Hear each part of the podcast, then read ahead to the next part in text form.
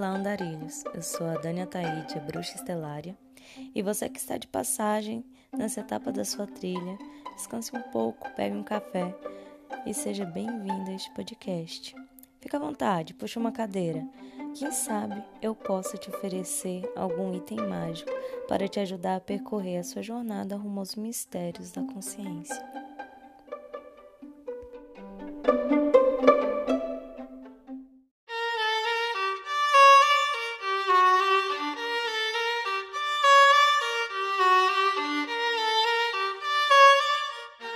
Inspirada por uma grande amiga minha a falar sobre um assunto que é muito atual e ao mesmo tempo tão doloroso, desconfortável de ser dito, que é a incerteza dos tempos em que vivemos, desse momento em pandemia, desse momento de restrição social e caos político. Como tudo fica muito difícil e às vezes a gente se encontra em um momento de total escuridão, solidão, tristeza, depressão. Eu acredito que uma boa maneira da gente começar um assunto é através de uma história. E veja bem, nós somos seres gregários e somos unidos por uma faculdade em comum, que é de contar histórias. A gente se reúne desde que o mundo é mundo em volta de uma fogueira para contar algo, para dizer o que viu, para dizer sobre deuses, para dizer sobre intempéries, sobre situações que fogem à nossa capacidade racional. E eu acredito que uma boa maneira da gente começar esse assunto é através de uma história. E uma história na qual eu amo de paixão, que é a descida de Nana ao reino de Eri Single. E me perdoem, por favor, esse sumério bem desgastado, mas vai ser desse jeito mesmo que eu vou falar.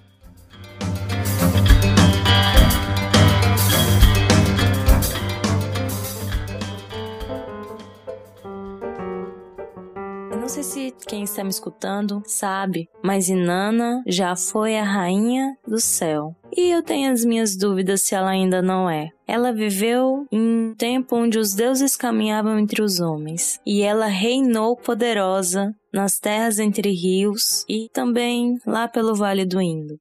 Inanna era uma deusa da fertilidade, da abundância, da claridade.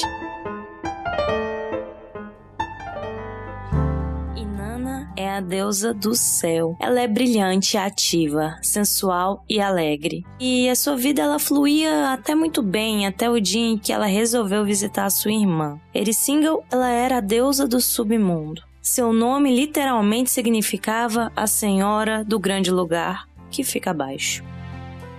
E Nana, que era essa deusa deslumbrante tinha sua passagem cantada em todos os lugares que ia, era sinceramente persona não grata nos reinos de sua irmã. Exatamente porque as duas elas tinham esses aspectos antagonistas, né? Uma representa a vida e a outra representa a morte.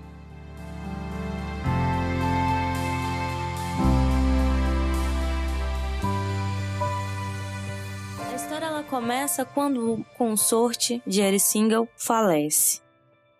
E ela está de péssimo humor, bradando de uma tristeza, de morte e pesar. E a sua irmã, ela resolve descer até os reinos mais sombrios para prestar suas condolências a Erisingal. Veja bem, Inanna precisava descer a um lugar no qual, na realidade, ela não gosta, pois é uma região onde ela não tem muita familiaridade. É um lugar que definitivamente não é seu mundo. É um lugar diferente da sua realidade, compreende? E quando ela chega nos portões, a sua irmã fica possessa. A mulher fica pé da vida.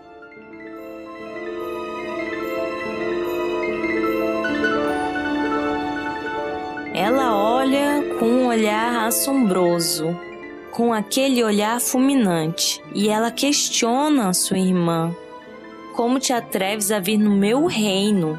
Mesmo sendo minha irmã, te sujeitarei ao mesmo tratamento que todas as almas que penetram meu mundo recebem. E Nana aceita.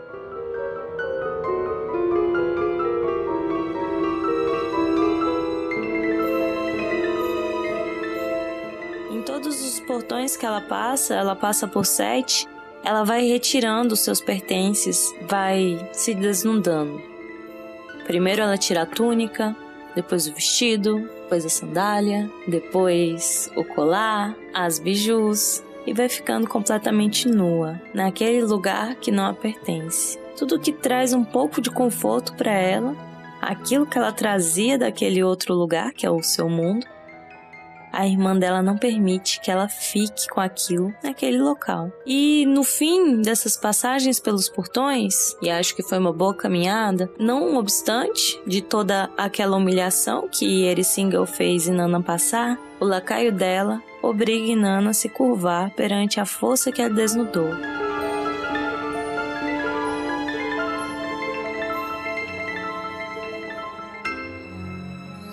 Pensemos, já não é ruim bastante a gente estar fora do lugar onde nos traz conforto, a gente ser despido daquilo que nos traz algum alento, daquilo que nos identifica de alguma maneira, daquilo que nos cobre em certos aspectos, mas Inanna ainda era obrigada a se curvar perante essa força, a se curvar perante a deidade que é Erisingel. E embora possa ser difícil compreender, essa deusa sombria, ela serve a um propósito. É uma divindade que opera uma lei mais alta e deve ser honrada como parte da vida que é.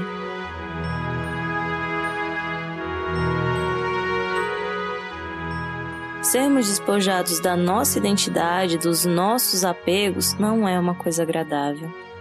Trata-se de algo que sentimos mais como uma maldição do que o trabalho de uma divindade, não é mesmo? Embora seja difícil de compreender a quem e como Single serve, saibamos que é, há sempre um propósito mais elevado. A natureza desse propósito não fica clara de imediato. De imediato a gente tem o trauma, a gente tem a raiva, a gente tem a angústia, a gente tem a humilhação, a tristeza, a depressão, mas há sempre um propósito mais elevado.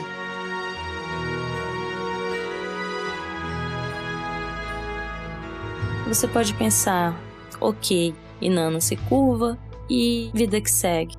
Ericinga não estava ainda feliz com tudo aquilo. Ela estava passando por dias terríveis, para não dizer uma vida terrível. Ela olha para toda aquela situação, aproveita-se da sua irmã curvada diante dela e do poder que ela tem sobre a sua irmã e ela a mata.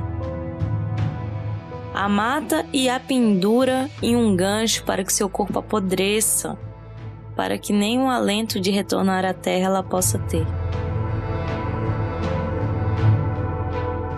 E isso que Erisingle faz à irmã, ela vai fazer com qualquer criatura em certos momentos da vida. Ela nos bane para um lugar onde a gente se sente desconfortável a priori, uh, desnudo, e depois para um lugar onde parece uma morte. É um lugar feio, é nojento, é depressivo, solitário e abandonado. Esses sentimentos, eles sempre estiveram em nós mas agora nós podemos ver este sentimento apodrecido e rancoroso porque nunca olhamos para eles. A gente até pode passar uma vida tentando suprimir, esconder todos esses estados emocionais que poderiam ser tidos como fragilidade emocional. Mas vai sempre encontrar um momento em que ela vai expor tudo isso, exigir que vejamos toda essa tristeza, esse sentimento de injustiça, de abandono, de recusa, a inveja, tudo isso que a gente não gosta muito de ver, porque a gente sempre privilegia a luz, a beleza, a alegria, o prazer. E tudo que nos magoa, em certo momento a gente joga lá para os terrenos mais profundos da nossa psique.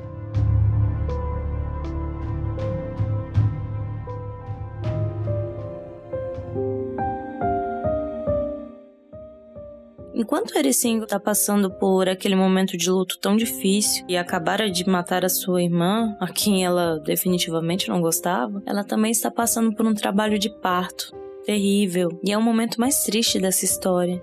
Observe que a beleza de Nana jaz naquele gancho para apodrecer e o que existe é apenas dor. Há tanta dor, mas tanta dor, que ela não consegue ser justa, ela não consegue ser compassiva, ela não consegue olhar a sua irmã nem tampouco entender quais os motivos que levam Nana àquele lugar. Ela apenas quer justificar a dor com dor,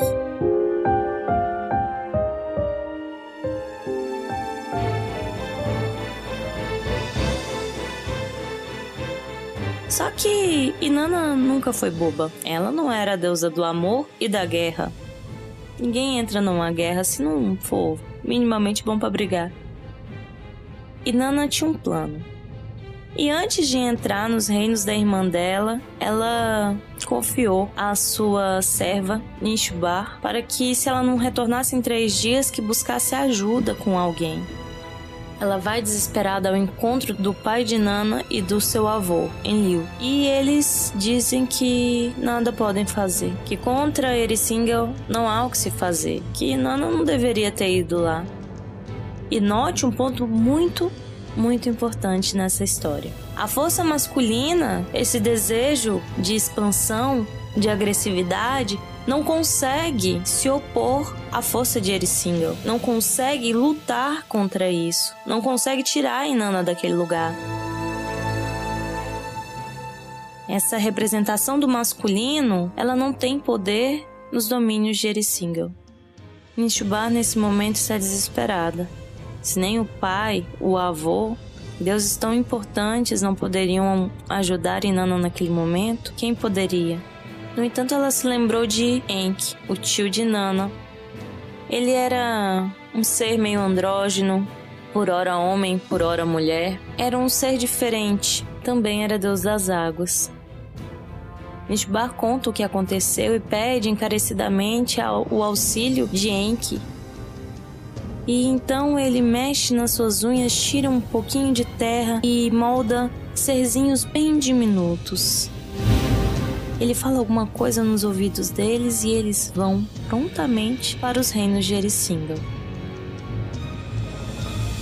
Ishbar não compreende como é que aqueles serzinhos tão pequenos poderiam ajudar Inanna, mas ela confiava na inteligência de Enki, afinal ele era um cientista, e ele com certeza daria um jeito de salvar a sua senhora. Eles eram tão pequenininhos que passaram discretamente pelos lacaios de Erissingel.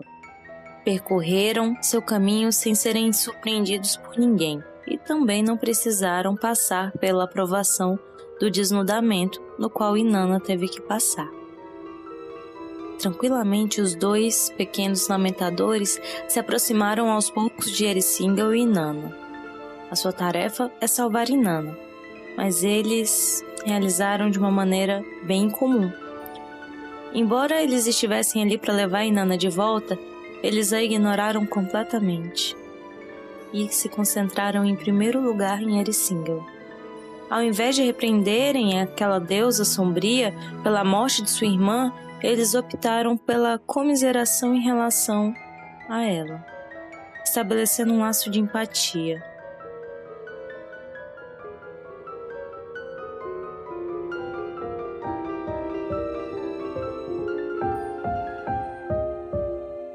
Nas dores do parto, ela lamenta o seu destino. Eu sou o pesar, o pesar está dentro de mim. E os lamentadores apiedam-se dela. Sim, tu que choras és nossa rainha, o pesar está dentro de ti. Então, porque odeia o fato de ser uma deusa do submundo, ela chora. Eu sou o pesar, e o pesar está fora de mim. E eles respondem: Sim, tu que és essa rainha, o pesar está do lado de fora de ti. Os lamentadores espelham o que Ericingo está sentindo. E quando fazem isso, aquelas queixas, elas soam mais como uma oração ou uma litânia. Os lamentadores haviam sido instruídos por Enki afirmarem a força vital, mesmo que ela se revelasse nas formas de dor e sofrimento.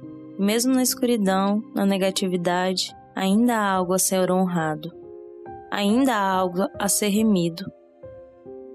Erisingle fica tão espantada com aquele ato, com aquele momento, porque ninguém nunca honrou daquela maneira. Todas as pessoas querem ela longe. Ela estava naquele lugar exatamente por simbolizar a vergonha e a injustiça. Ela foi abusada quando era criança e, como punição, a mandaram para os mundos subterrâneos. Ela odiava aquele lugar, porque aquele lugar simbolizava uma vergonha na qual ela não tinha culpa, uma injustiça na qual ela foi submetida. Ninguém nunca se apiedou dela. E quando os lamentadores o realizam, é como se eles dissessem para ela: Tu tens o direito de ser, tu podes reclamar. E continuar reclamando tanto que quiseres, e ainda assim te aceitaremos.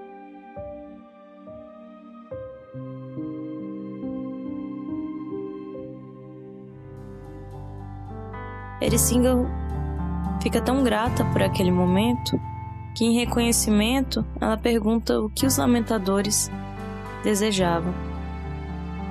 E eles pedem que Nana seja devolvida.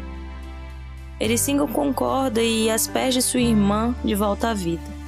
A rainha dos céus revive e livre para retomar novamente ao mundo superior. Da mesma maneira que os lamentadores de Enki aceitaram Erisingle, nós também podemos aprender a aceitar a depressão, a escuridão, a morte, a decadência como parte da vida. Aceitar a tristeza e a melancolia como parte da nossa energia vital. É parte desse grande ciclo, é parte da natureza. Tudo que vive morre. O fato de Ericingo estar grávida e estar dando à luz naquele momento é claro, para toda a morte há de existir uma vida, há de existir um nascimento. E para todo nascimento há de existir uma morte. Nada nasce sem que outra coisa morra em seu lugar para te dar sustento, suprimento, espaço. Nós precisamos estar dispostos a penetrar em nossa depressão, na nossa dor, explorá-la, senti-la, esperando que passe. Precisamos de permissão para entristecer, para lamentar, para sentir rancor, não apenas em relação às pessoas e coisas que perdemos, mas ainda por fases perdidas da nossa vida, ideais perdidos que não nos servem mais. A aceitação permite que a mágica da cura funcione. A gente vive em momentos que fala-se muito sobre aceitar, aceitar, e a gente acha que aceitar é mais ou menos uma coisa meio que virtual, holográfica. Ah, eu aceito. Aceitar é sentir dor, aceitar é estar em luto. Se a gente não se compreende, não compreende de onde vem esse rancor, essa fúria, a gente vai precisar se matar quantas vezes? Porque não consegue reconhecer Erisinguel. Não consegue entender a dor dela. A dor infantil, a dor, o rancor e a injustiça na qual ela passou. Somente no momento em que ela é honrada e reverenciada como uma deidade que é tão grandiosa quanto Inanna, é que podemos retomar o mundo superior. Essa é uma lição que Enki tem para nós, a própria água é a sua maneira de nos ajudar durante os trânsitos difíceis de Plutão e de nos trazer de volta do mundo subterrâneo para uma nova vida, para uma nova esperança. Essa história termina com uma mudança interessante. Há uma regra que diz que quando alguém se liberta do, do mundo subterrâneo, é preciso encontrar uma outra pessoa para tomar o lugar daquele que se libertou. E quando Inanna retorna ao mundo superior, ela procura seu consorte, Tamos, que não ajudara quando ela estava nos domínios da sua irmã, e diz: Agora é a tua vez. Deves tomar o meu lugar no reino de Eris Single. Quando a gente muda, todo o nosso sistema muda ao nosso redor.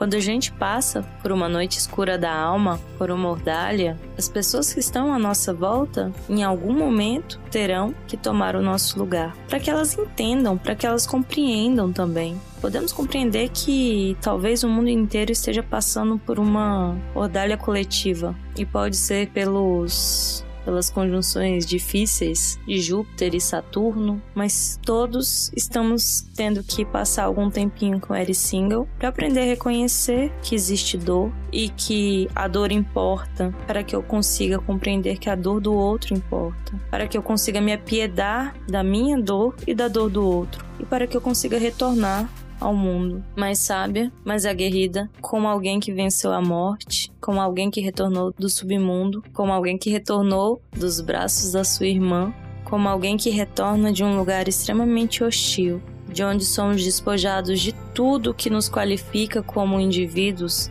que nos caracteriza como seres individuais, onde o nosso ego morre, pois só podemos sobreviver à morte do ego se passarmos pela morte do ego.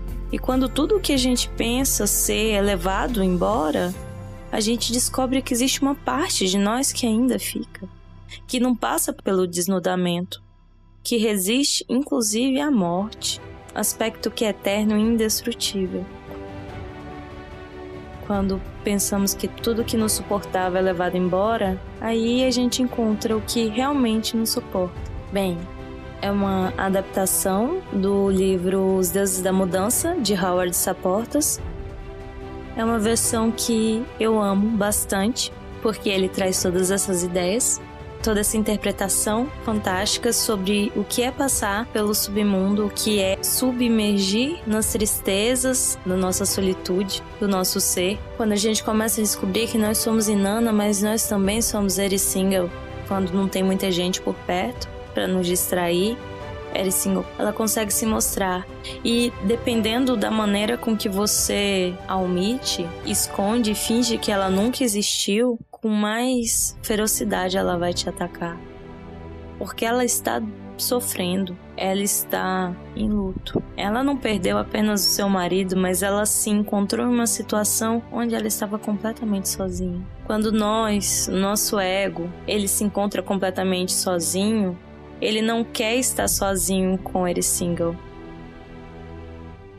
Ele tem alguém. Não existe realmente uma solidão. Até porque existe um monte de gente vivendo dentro da nossa cabeça. Divertidamente é real.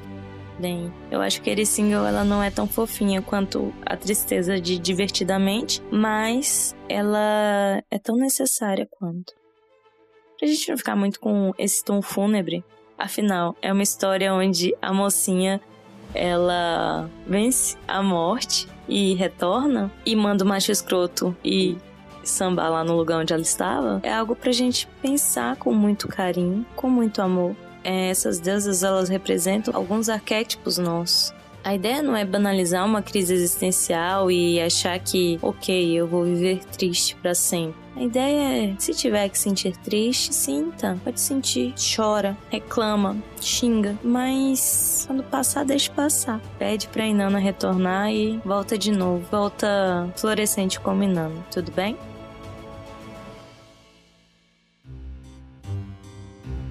Então foi essa minha mensagem de hoje. Eu espero que tenham gostado. Eu queria contar essa história com todos os detalhes que ela merece. Quem me conhece sabe que eu gosto de contar histórias na versão curta e como se fosse o Tiago Ventura contando, mas essa história merecia ser bem contada. Então é isso. Um beijo. Fiquem com Deus, com a deusa, com os deuses, com os orixás, com você, que eu vou ficando aqui comigo e caminhamos juntos. Adeastra per Arcanis.